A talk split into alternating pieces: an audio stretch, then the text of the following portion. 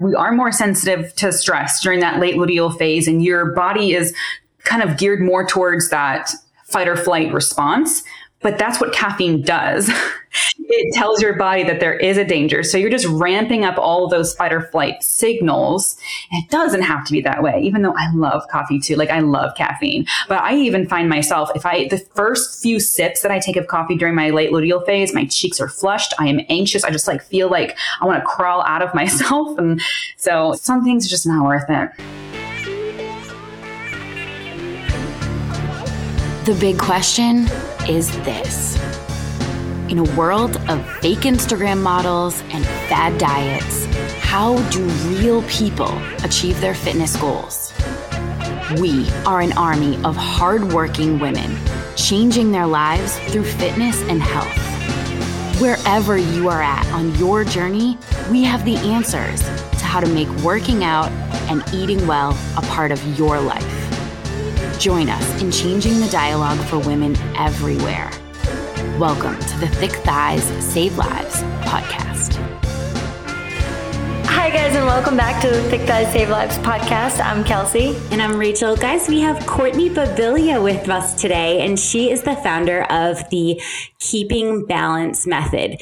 This is the period episode you've been waiting for. We are going to answer all of your burning questions. Courtney is going to answer all your burning questions about how to fitness, how to um, keep with your goals, and how to work with your body instead of like working against it. She has spent years as an emergency room nurse, and she has seen the vast extremes of neglecting and obsessing over your health. And Courtney just really had a desire to help people address the issues before they landed in the ER, which led her to starting helping women with her business. So, Courtney, welcome. Thank you. Happy to be here. So she now helps women work with their hormones to maximize their health and fitness. And the work that you're doing is so amazing and it's it's so eye-opening. I think just the the very digestible way that you present things on socials the concepts are so simple, but when you see them, they're so mind blowing because nobody has said this to you. You had your period for like since you were, you know, 12 or 14. And this whole time it's like, oh my God, how am I just hearing this now? Right. Exactly. Yeah. It's interesting because it's like two things happening at the same time. One is that it's like radically disrupting the fitness industry, right? Everything that we've known about fitness has been very, you know, male oriented. But at the same time, while it's this huge disruptor and mind blowing, women are like, of course right? There's just this feeling of, of peace when you learn about this, as if it's like, yeah, this is how it's supposed to be the whole, the whole time. And it's, it's crazy that we're just now kind of coming into this, having been this generation that was on birth control since the time we were, some of us as young as what, 15, 16 years old. And so now we're coming off of birth control. This new generation is coming in and realizing we don't have to be on birth control, hormonal birth control. And our eyes are being open to really our own bodies. And so it's just this wild time. I think it's really exciting time as well. So while it is mind blowing, it's also just this feeling of other utter peace and returning home to yourself, which I just, I absolutely love that. Yeah. I think that's such a an interesting observation too is that we don't need to be on hormonal birth control and I for so long as a woman growing up in the birth control like epidemic can we call it that like cuz like we were all just like put on birth control and like getting off birth control, making the decision to get off birth control, and then realizing there were so many other methods of contraception, like not even just talking about like condoms or like just cycle tracking that nobody explained. And I was like, how am I in my 30s? And this is the first time that I've even thought of cycle tracking and using cycle tracking as a way to a get in touch with my body, not only not only for that and like be more aware of like how to fitness and how to how to just like kind of start to regulate or even be aware of how I'm feeling and how that might be how my hormones might be contributing to that, but also as a form of birth control. I was like, has no one taught like how has this never been a thing? I know, I know. There was such such a disservice done to girls and then women because everything we were taught about our bodies was very fear based, right? Yes. That narrative of you can get pregnant at any time. And if you get pregnant, Lies. you ruin your life. Right. So whether or not pregnancy is your goal, just that fundamental understanding of your fertile window and that you can only get pregnant five or six days a month. I mean, talk about you know, opening doors like what? I don't have to be on this, you know, fertility suppressing hormone drug for every day of my, you know, fertile years. It's it's wild. But yeah, there we need to fill that gap of education for sure. Right, Courtney, I literally didn't know that until my 30s. Like, how, like I don't understand how that's actually possible, but I literally had no idea. And as soon as I got off birth control, I was like, oh my God, be so careful. You're going to get pregnant. Like, it's a whole thing.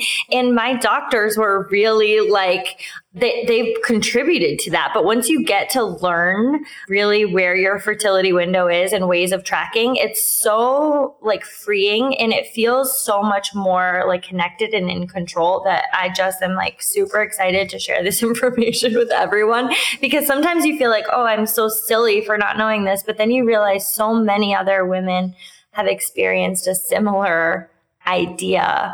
Can you tell us a little bit about like how what led you to creating Keeping Balance? Yeah, absolutely. So I was an athlete for very many years. I started doing gymnastics when I was two. So I just grew up being an athlete and that was literally all I knew.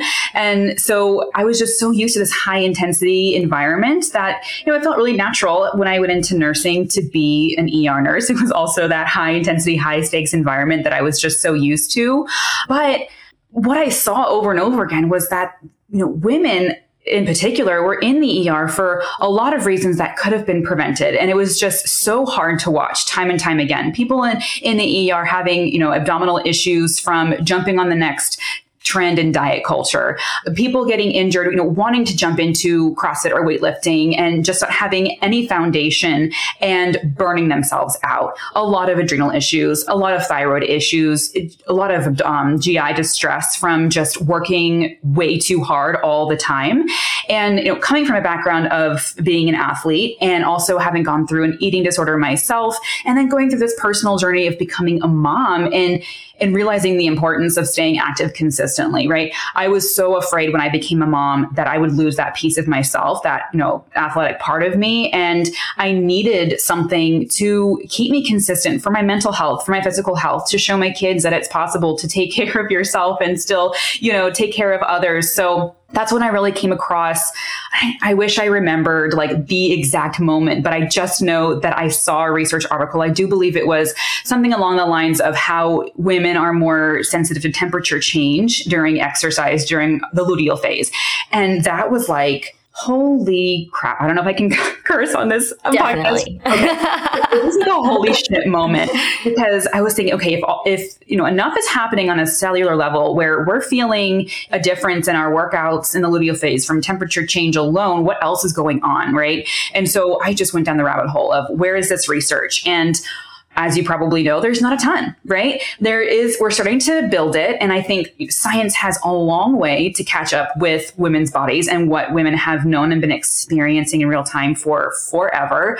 But the pieces are there. That groundwork is starting to be laid down. And so from there, I was also getting my uh, certification in personal training and women's health uh, specialization. And so I started to see these parallels between the traditional model of strength training periodization and the template that the female body already gives you. And there is a huge parallel there. And it's, it literally is as if the female body just gave you this perfect template for athletic training. And all you have to do is just switch the alignment ever so slightly and it just makes sense when you do it that way because not only are you kind of working with your hormones and teaming up with your body, but then your body gets to give back to you more. So that's when I knew I have to put this in a framework. I have to put this in a course. I have to give this to women. I called it the keeping balance method and that movement took off from there. And here we are. Wow, a revolutionary idea in fitness and health, working with your body instead of making it a complete enemy that you hate and try to minimize and make as small as possible. I mean, for women specifically, that idea is revolutionary Right. Totally is. Yeah. Because like I said before, if you zoom out, women in sport is still relatively new. And so we are just jumping into this male structure that was already there, that already existed. And with this whole women's empowerment movement and feminism, we you know, we were chanting like women can do anything. We can do anything just as good as men. And to a certain extent, of course, we can do anything we want to do, but within the parameters of what our own physiology is. We don't need to be proving anything, right? Because we are beautiful and amazing and incredible just the way that we're built. We don't have to change anything about that or, you know, pretend that we're a different, stru- have a different structure to our bodies because that's not how we operate. That's not how we thrive. And so I think now we're starting to you know change our perspective to can we do anything as good as men to no we get to thrive as we are as women and optimize that. So it's a huge shift and i love it yeah, another revolutionary idea. Maybe not comparing your body to anybody else's body. yeah. yeah, right. So I want to talk about that for a minute because like we've seen the beginnings of a movement. I think that when a lot of people first heard of it was, you know, the US soccer team had a person that was tracking their cycles and, and building training around that. And that was the first time that people were like, what? Yeah. They're, wait, you should be doing different things at different times. Hold on. So, you know, one of my favorite posts from that you had on your Instagram was about ignoring menstrual cycles and just viewing women's bodies just in general as inconvenient. This is inconvenient. And I just wanted you to maybe talk a little bit about the miseducation or just lack thereof when it comes to like women's bodies and how this is going to affect our health. Yeah, absolutely. I think the majority of this lies with a lack of education. And when it comes to sort of misconceptions, I think the the first time people really start to hear about, you know, this term of like cyclical living, we automatically assume that it's about our weaknesses. When should we stop working hard? When should we just kind of go into a cocoon? And there's a huge spectrum of cyclical living. Sure, some people, and depending on your goals as well, some people might feel really good if during their luteal phase and their menstrual phase, they're just, you know, walking, they're in their little happy place, they're feeling more introverted, fantastic. But that's that doesn't have to be the case. So a huge misconception is that women aren't going to be achieving their goals athletically or, you know, for their own body composition. That's not the case. You still can absolutely achieve your goals. And in fact, it sort of, it makes your goals more achievable because whatever process that you are going through to get there, it's more sustainable, right? We are not going to be going 100% all of the time just to be in this place of burnout and feeling like we have to start over again. Because when you're using your body as a template, you get there more sustainably because it feels better. And that's the other thing too, is that this doesn't have to be torture, right? Like who said that in order to achieve your goals, you have to be torturing yourself? There is a place for like self-love and, and compassion and self-respect and also giving yourself a healthy kick in the butt when you need it. And you can still do that within the context of your cycle and using your cycle as a as a template like i've said but there just yeah there is definitely a lack of education. And then when we get into what is being taught sometimes it's a little bit more extreme or women are thinking oh maybe this is maybe my cycle is a hindrance. So that's when you get into this whole inconvenience thing. People are like well, you know, my cycle is is painful. It is inconvenient. I don't want to be bleeding. I don't I don't want to have I want to be consistent, right? I wish I just had a 24 hour hour men's hormonal cycle.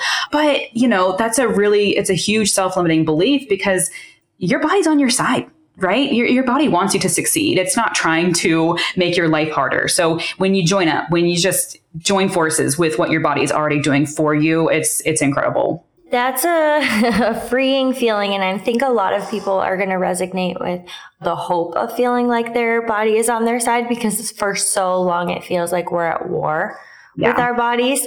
And even for some women who have menstrual cycles, and for me, I know that I have wished to be on a man's hormonal cycle several times yeah. today. because it just feels like that even balance would be so much easier. But, you know, your body is on your side, even though sometimes it feels like it's not. But the more that we can work with our bodies, we can really get into some of that mindset and keeping balance, like your method describes. But can you go over some of the foundations behind the keeping balance method and why women really can be working with their bodies to achieve their health and fitness goals. Like you can still keep your goals the same, but we may just need to change the method on how to get there. Right, definitely. So let me take you through a cycle and we'll tap into the different ways that you can train with it if that works for you. So if you start with the beginning of your cycle when you're bleeding, that is your menstrual phase, right? And that menstrual phase takes you into the follicular phase. So once you stop bleeding, you're in the follicular phase. And technically, when you're bleeding, you're still in your follicular phase. If you're looking at a two phase model, you've just got follicular and luteal. But when you slap in the events of menstruation and ovulation, you really have these four distinct phases that really do change the way that you are showing up for your life in a lot of different areas. So we're going to roll with this four phase model because I think that's really important and most potent for most women. So starting with the menstrual phase, uh, you have to go off of what your energy is telling you. Some women do feel really tired during their menstrual phase, especially during those first two or three days where you're bleeding the heaviest. So it makes sense if you want to dial back your intensity. Now, what the science says is that you recover better actually on your period. So you might have better recovery metrics. I don't know if you know any of you wear whoops or you re- track your recovery data, but you're going to see those green numbers of your you know your heart rate variability is it's on point. So if you wanted to go for or more intense approach during your menstrual phase while you're still bleeding, you can go for it hormonally speaking, but it's still got to match with your energy as well. So we don't want to be in the business of overriding what our body is telling you just because of what your watch is saying, right? Right? So you got to take the whole picture into account. But I like to think of the menstrual thaw rate as well. So this thaw rate is basically when you kind of feel like you're coming out of winter uh, after you bleeding, right? We all have that one day when our bleeding or is tapering off and we're like, okay, I feel alive again, right? You're entering your follicular phase. This is fantastic. In the gym, you are going to have higher energy and higher confidence, but you're also better at using carbohydrates for your fuel. So that means that things like interval training and higher or heavier lifting, it's going to feel better because your body's metabolism is more geared towards that kind of training. So once you get out of the follicular phase and heading towards uh, the ovulatory phase, again, that's one of those um, variables because some women are exhausted when they ovulate. Some women feel on top of the world. So, hormonally speaking, you're still really great at using carbs for fuel, and your drive might be really high here. Your confidence might be really high here. This is a lot of times great for your peak week. So, the highest point of your training for the month will fall in that ovulatory phase energy allowing. Some women like to switch and flip flop the menstrual phase and ovulatory phase depending on where energy is at. But then after the ovulatory phase is that luteal phase. And that's where luteal phase has such a bad reputation. I feel so bad for the luteal phase. We need to restore its reputation because it's actually so amazing what it can give you. Because instead of using carbs more efficiently, now we are switching to using fat more efficiently efficiently for fuel. And that translates to better endurance training. And I say better, right? But what we have now in terms of research is not showing that on any given day your performance will drastically change because of your menstrual cycle. We're looking at an overall training plan here and how that's going to actually make you feel during your session after your session and then long term, right? So it's not as if you go into the gym and you want to do a heavy lifting day during your luteal phase, you're not going to be able to do it. Or if you want to do an endurance session during your follicular phase, you're not going to be able to do it. That's not the case. We're really in, in the business of optimizing your experience here. So in the luteal phase, that endurance work is going to be your best friend. Now, when we get into this late luteal phase, yeah, that's when things are start gonna, taper down energy wise. Your hormones are dropping. So before you had progesterone up on your side, which is a like a feel good hormone, right? But then it starts to drop. Estrogen starts to drop, and your energy usually does too. And then you know recovery is not as good. You are more geared towards this sympathetic nervous system state, so you are more sensitive to stress, less resilient to stress, and so it just makes perfect sense to align that time of your cycle with your natural deload week. Because if you're a man, if you're a woman, whoever, whoever's training needs a deload week, right? We don't just always train all the time. Everyone's got to build that in. Usually it's every, you know, six weeks, sometimes every eight weeks. But women, if we build it in every four weeks and align that with our late luteal phase and into the early days of the next cycle, it's going to feel so much better for you. And I refer to that as the cycle straddler. It's usually the last five days of the luteal phase and into the first two or three days of the menstrual phase. That's your cycle straddler. That gives you a full week of a deload and and there's your cycle. That was extremely helpful. you explained that really well with like even playing up some of the strengths because I know that like, you know, sometimes you feel, I don't know if everyone else feels this in the gym, but I know that sometimes like when I'm going to my session, it's supposed to be a heavy lifting day and I'm just like feeling around and I'm like, I don't feel that that would be beneficial to me right now. Like heavy things, like just like even holding them are just like a hard no, but I could use like a longer endurance session where I'm like sweating, where I'm going for it. And like I know that in my mind, but you just put a language to it that my body's actually speaking to me. Yes. That's what I was saying before. Science has a long way to catch up with what women's bodies have known for a long time. Yeah. Cause sometimes you just get in there and you're like, this workout ain't it, but I would love to jump on the rower for 25 minutes, you know, or, or maybe it is like a, a heavy running workout and you're like, I just want to get under a barbell. You know, your body knows which way to lead you. And I think for a long time, there was this narrative of no matter how you feel, you still have to show up, right? That's the only way that you're going to achieve your goals. But why do we have to be so hard on ourselves? What's at stake here? are we at war? Are we training for the Olympics? Is our country depending on us? If we're, you know, if we keep zooming out and looking at the goal long term, wouldn't you rather arrive at your goal? Because you're going to get there, you know, you will. Would you rather arrive at your goal feeling like a shell of yourself or arrive there feeling full of life? You know, so that's kind of what you got to ask yourself when when you're feeling the pressure of social media telling you that you have to get up at four in the morning if you want to get your workout in, you know, with your baby strapped to your back and you know, while you're also on a meeting. Why? Why? Oh my God. My, so my next question had to do with I feel like the minute we advise anyone to, that they might want to start listening to their body, the first thing that comes in is like, well, that'll just let me be lazy.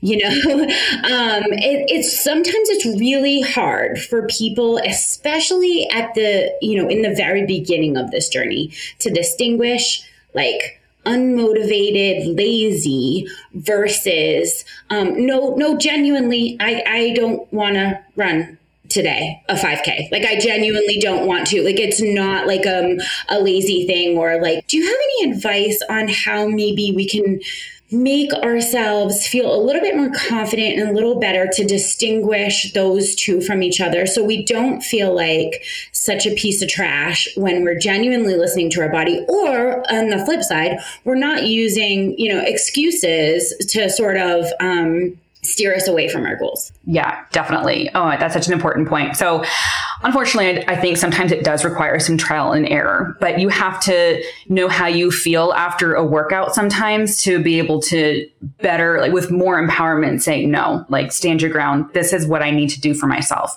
So, for example, after workouts, you shouldn't be down for the count for the rest of the day right? You should still have energy to do the things that you had planned on doing. There was a point in my training a long time ago where if I did a, a CrossFit workout and I was going super hard, I couldn't even go to the grocery store. You know, I was just down for the rest of the day and that is not normal. So if you're pushing yourself to the point where that's how you're going to feel after the workout, that's a no-go. You need to listen to your body. We need to be able to show up for the rest of our lives and that's what fitness should be enabling us to do. We have this viewpoint of fitness as if the harder we work and the more exhausted we are, the the shinier our badge of honor is.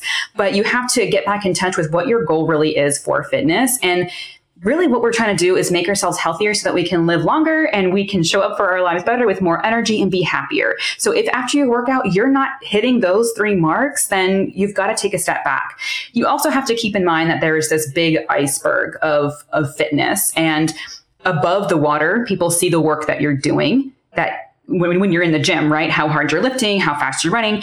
But underneath the surface is are the other components of fitness like rest and proper nutrition cyclical awareness where if if you are not taking care of those pieces under the surface the iceberg on top is just going to melt. You're not going to get there. So, making progress in the gym is three parts it's the work you're doing, it is the actual raw material that you're giving your body, aka the food, the fuel to do it, and the fuel to recover. And then the actual setting that all of that processes and takes place, which is when you're asleep, right? So, and not just asleep, but going about your normal day and not being in a state of heightened stress. So don't forget the other two thirds of the puzzle, not just the hour that you're in the gym. I'm so glad that you brought that up because we try to hit this when we talked about health and fitness, but everyone really wants to focus on the time in the gym.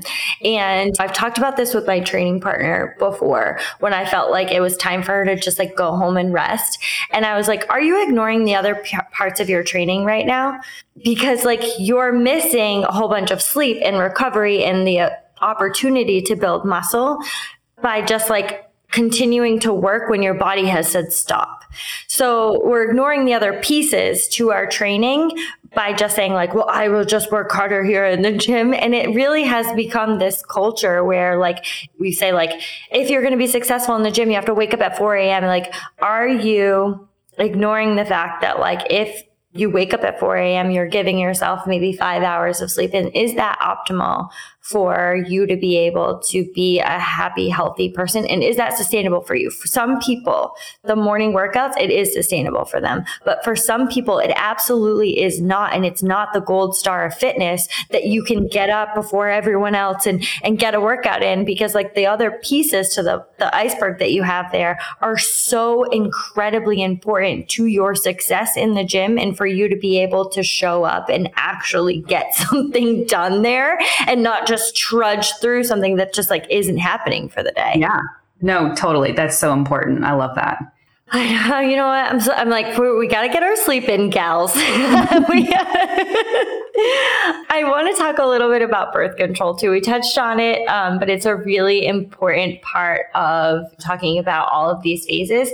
Does being on any form of birth control affect these guidelines for training? Like, should women on the pill, or not necessarily even on the pill, but like if they're on the ring or any other form of birth control, should they be doing anything different? Maybe it depends. that's the that's the, the best answer. and not only does it depend on the woman, but it depends on the type of birth control too. So if you are on a combination pill. Uh, so there's synthetic estrogen and synthetic progesterone at play. The main way that that works to prevent you from getting pregnant is by suppressing that cycle. So while your own hormones are not giving you a natural menstrual cycle, you are going to have some considerations for the exogenous hormones that are coming into play. So it's not necessarily that you're aligning to your cycle, but you are sort of working with the medication, like medication syncing to be exact. So there there is some indication that if you're on birth control, you might not build as much muscle, right? That's one study that was like, whoa. The other study that I recently saw was that if you do gain muscle, that doesn't exactly translate to the strength that someone not on birth control would gain. And these things are like, they're sounding really scary, right? Like, oh my gosh, I can't get stronger. I can't even gain muscle. No, if you're on birth control, you're not going to totally just lose all your gains, but you do have to be more aware of some of the risks uh, of birth control. Inflammation can be higher. So maybe your recovery is a little bit more dialed in. So there, medication considerations. Now, if you are on a progestin only method, so those are your like POPs, um, the the IUD that's progestin only, you can still ovulate and have a natural cycle when you are on a progestin only method. And so for your training, it is going to mimic more of a natural cycle. So it's really interesting. You got you just have to know what kind of medication you're on and know how it affects you too. Because sometimes, and this actually happened to me, and my doctor explained this to me, is that you'll be on a medication that is giving you one wave of hormonal rhythms, and then your body almost wants to override it. And so then it starts to ramp up its own hormone production again. And so you sort of have these two competing uh, hormonal rhythms going on, which can be super confusing. And so the best thing that you can do then is just start tracking. No matter what you're on, you need to start tracking patterns and get used to, okay, energy is going to be lower at this time of the month or i feel really driven and i feel like really recovered and fresh here. So you've got to also take into the you know the individual factors into account too that's a really good point and very good advice. I, I always say, like, the closest I've ever been to a man is on a combo birth control because it's just like, like you're just the mm-hmm. same every day. You're just like, oh yeah. my god, this right? is this is awesome. I am not promoting it. I am just saying it's a, it's a little bit awesome, but also like you said, like there is like a lack of being in touch with your cycle because it is so kind of manufactured that you don't feel those high highs and those low lows as much, and and it's hard. Like sometimes when I was on birth control, I, I would sometimes be like, whoa, I'm whoa. I'd have to know in my pack when I was going to get my period. Whereas like when you're not on birth control, you know. You know. you don't need to ask anybody. And everyone um, else knows. it's true. It's true. I want to talk about nutrition for a minute because when we're talking about like the principles of the Keeping Balance Method and what we want to be kind of focusing on when it comes to our energy levels and what how that translates in the gym and stuff I, of course, there's a nutritional component, and I want to give you a chance to sort of talk about maybe different macronutrients that we need at different times. Like how can we sort of maximize functioning and and tracking these things with nutrition as well? Yeah definitely. So I'll be completely honest. I am not a phasic grocery list girl. I'm not going to give you a grocery list and say, in this phase, you have to be eating raspberries and pumpkin seeds and this, that, and the other. I think there is a point at which it can be overwhelming and there's a way to simplify it. So I like to look at the big picture when it comes to nutrition and focus on the things that are really going to give you the most impact. So we talked about how in the follicular phase, you are more efficient at using carbs for energy, but that necessitates having carbs on board, right? So if you're going to increase your carbohydrate intake, that is the time to do it. So we can increase our carbs in the follicular phase and get more out of it. So that is a key piece there. Now, when it comes to the luteal phase, I think there's a big opportunity here for post workout recovery because we have progesterone on board, which is a bit catabolic in nature. So it likes to break things down for a good reason, right? It wants to build up that um, uterine lining to make a home for a potential embryo. Cool. But, you know, if we're not pregnant and we don't need that, then how can we make the most of what our body is doing, well, we can get more protein in post workout. And we can also be a little bit more mindful of caffeine and blood sugar regulation. So blood sugar like regulation is going to help you with the, with your mood stabilization. And it's also going to make sure that you don't get those huge crashes, right? So when our blood sugar is all over the place, we feel like shit. So what we can do is we can reduce caffeine. We can make sure that we're drinking caffeine on a full stomach when we do drink it. So making sure that you eat first thing when you get up. You can also get another bedtime snack in in the luteal phase, and that's going to help regulate your blood sugar all through the night and making sure that you're always pairing your carbs with a protein for your snacks and for your meals. So that's like a really big broad picture aspect of it. When it comes to micronutrients, you know, in the in the menstrual phase, we want to get some more iron in. We're losing iron, and that's huge for athletic women too. If you're someone who struggles with dizziness when you stand up or you get out of breath a little bit more easy, easily, a lot of women are anemic and they don't know it. So we need to have B, B vitamins on board and iron on board there for that reason. And then also in the early luteal phase. So after you ovulate, you've got this high of estrogen and it, then it tanks. What is your body going to do with that? If estrogen does not get processed and then eliminated from your body via your bowel movements, that can end up getting recirculated and making our PMS worse. So, how can we get that excess estrogen out of our bodies, well, we got to go to the bathroom more. So something that you can do is you can up your water and your fiber, help carry that out. It's really popular right now to have raw carrot salads. There's a particular kind of fiber in those raw carrots that binds to estrogen and can help carry it out. But also since your transit time slows down in the luteal phase, that can be trickier, right? So you feel more bloated in the luteal phase because things are slowing down. Why? Because your body wants to have more time to pull out nutrients that it needs during that time time to help build up your uh, uterine lining. So it's again amazing that your body is doing that for the purpose of maybe creating a baby. But if we don't need that, what can we do? So let's start cooking our food a little bit more getting it to that where you know we're not eating raw foods and having to work so hard to digest our foods so that it's not sitting in our gut longer and fermenting and making us more bloated. So that's when i like to have more like warm soups and things that are cooked a little bit longer slow braised meats and warm broths and just optimizing digestion. So things are moving estrogen is getting out and i am not being slowed down by things being slowed down Courtney, that was a really great breakdown. I know I keep telling you this, but that was super helpful. I don't like when people are like, you have to eat these seeds during this time. I'm like, well, I don't like those seeds. also, I have to go to work. yeah. I have like a million other things. I know. Like, we're not, like, wellness is amazing. Like, I, all the things that we're discovering, so cool. The biohacking tools, like, yes, I'm all about it, but it's so easy to get overwhelmed by all of the things that you have to be doing especially when it gets down to like, here's the exact grocery list you need. And I'm like, but I also have to feed a two year old and a four year old. And, you know, I've got like a grown ass husband too. Like, th- it's getting expensive and it's getting overwhelming. So if we're already cooking a dinner, okay, let's cook it longer. Or, you know what I mean?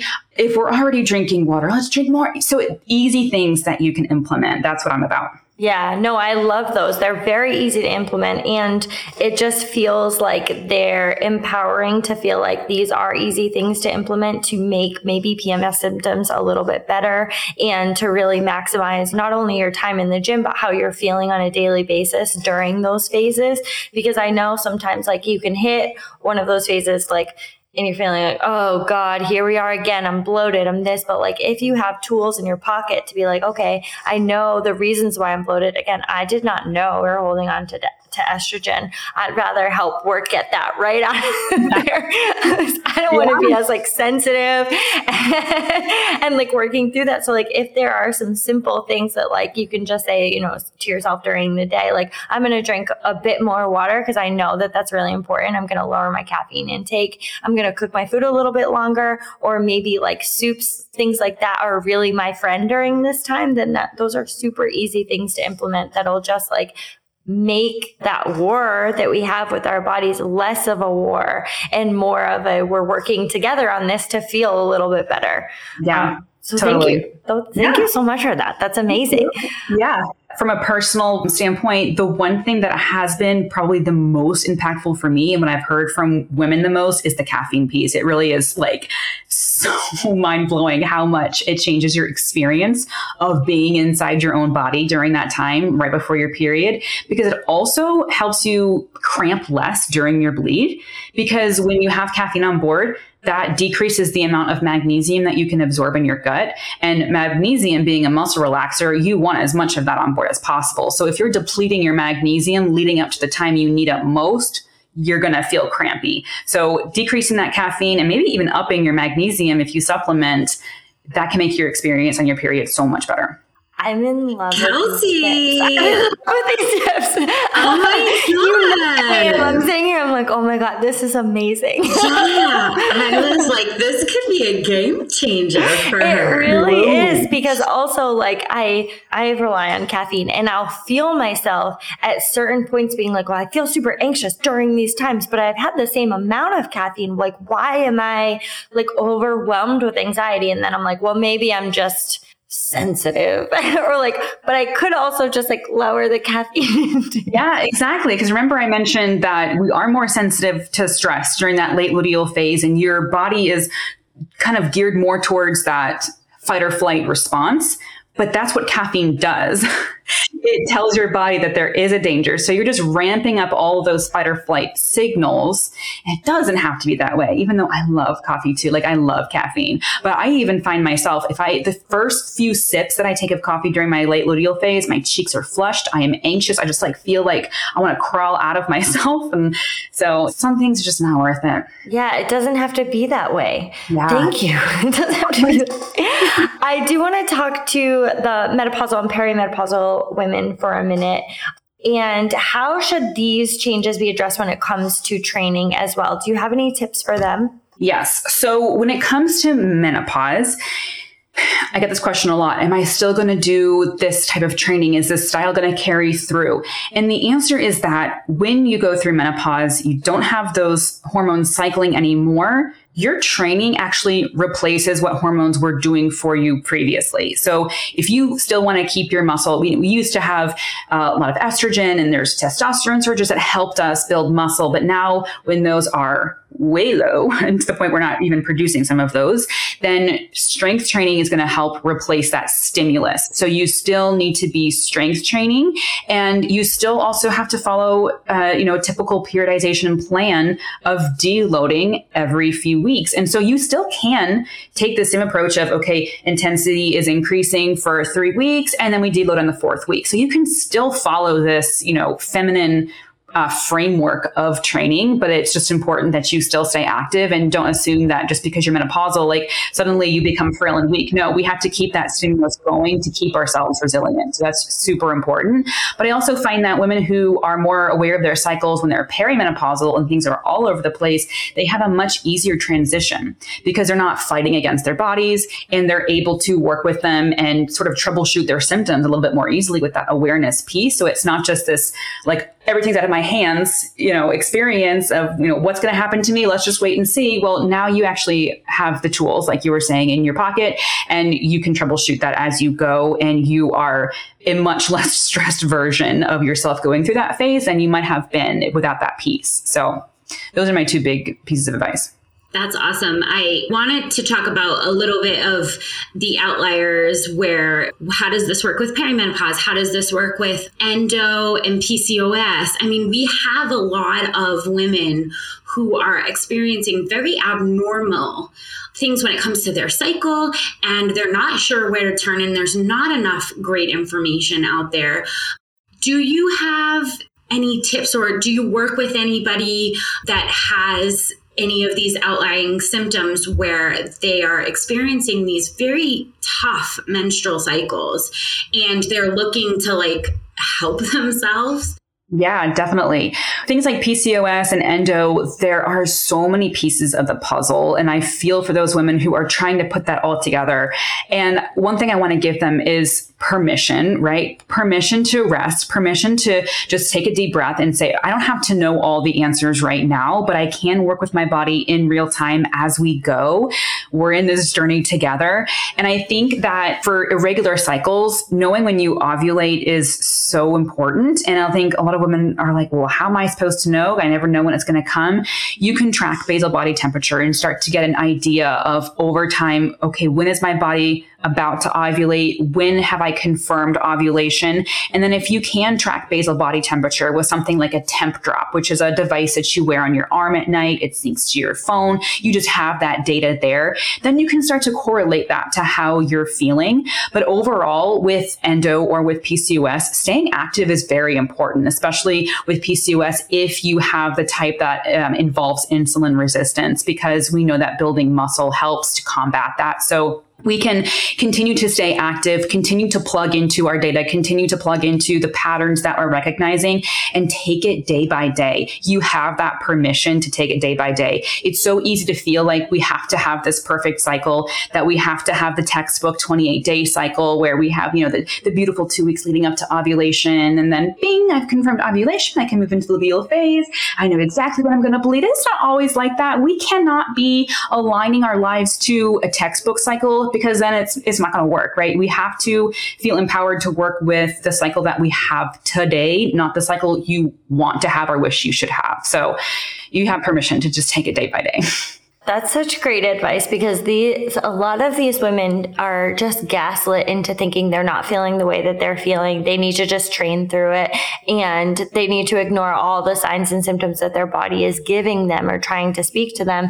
And the longer you don't give yourself permission to actually feel the things that you're feeling, the longer you prolong like working with your body and actually like kind of figuring out what might work for you and you just start wish it was something else like that's never going to happen. So like the sooner we can start to give ourselves permission to feel how we're actually feeling and the symptoms that you are actually experiencing the sooner you can start to i don't want to say like get better but like work with your body and optimize your performance in the gym and just like how you're feeling on a day-to-day basis Yeah, totally. Yeah, it just makes that process so much smoother because, like we've been saying this whole episode, it doesn't have to feel like you're at war this whole time. If we can make this as seamless as possible and feel good as possible, that really matters, you know? It, it's not just about like, okay, I've reached X goal on X date. It's about how you felt in the process to get there and then how you're going to feel after you've hit that marker, right? Is it just, is it sustainable, right? We're, we're here for the long game gals. we yeah. want to be active for as long as possible. And that isn't going to feel good or be feasible if we're just constantly fighting against ourselves. So the sooner we can get on board with our own bodies, the the better and the more less road bumps we're going to come across.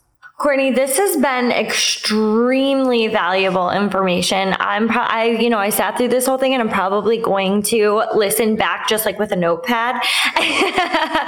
so I think some of our listeners are going to too, but I want them to be able to check you out wherever they can find you. So can you let us know where they can hear more from you and um, get more information from you? Absolutely. So my website is CourtneyKeepingBalance.com. My Instagram handle is the same, Courtney Keeping Balance. There's also, as of June 30th, the Keeping Balance Method app in all app stores. So Google Play and Apple, you can download the Keeping Balance app and you will have the option to join a membership where you can tap into any workout vault that your body's ready to show up for. So we'll have four workout vaults for you for each of your four menstrual phases. There's strength training in there. There's hybrid workouts, um, HIIT workouts when appropriate. So that way you can take all the guesswork out of what should I be doing today, and you can just tap into your workouts uh, from the app, and that'll be live June 30th so helpful. Courtney's Instagram is honestly just a wealth of knowledge and it's so digestible and you're so personable and it's just it's such a great resource. So I would definitely suggest give her a follow because you're going to learn a lot and she's so cute. yeah. Thank you. You might also see my my kids and my cat. So there's that. it's so real. It's so real. Courtney, thank you so, so much. I really, uh, the amount of actionable tips from this episode is what I am just living for right now. I think that eh, there's so many things that you can take and just implement today. So I just want to thank you from our listeners, and we love you so much for coming on. Thank you so much. This was so fun. Thank you so much for listening to the Thick Thighs Save Lives podcast. If you'd like to join our movement, get in our free app, CVG Nation, available in your app store. We have an amazing community of women, coaches to help you with your movements, challenges, and we give away leggings daily in there. Rachel and I are in there every day, so it's a perfect place to get in touch with us. This podcast is made possible by Constantly Varied Gear, so be sure to check out constantlyvariedgear.com. Have an amazing week. Crush your goals.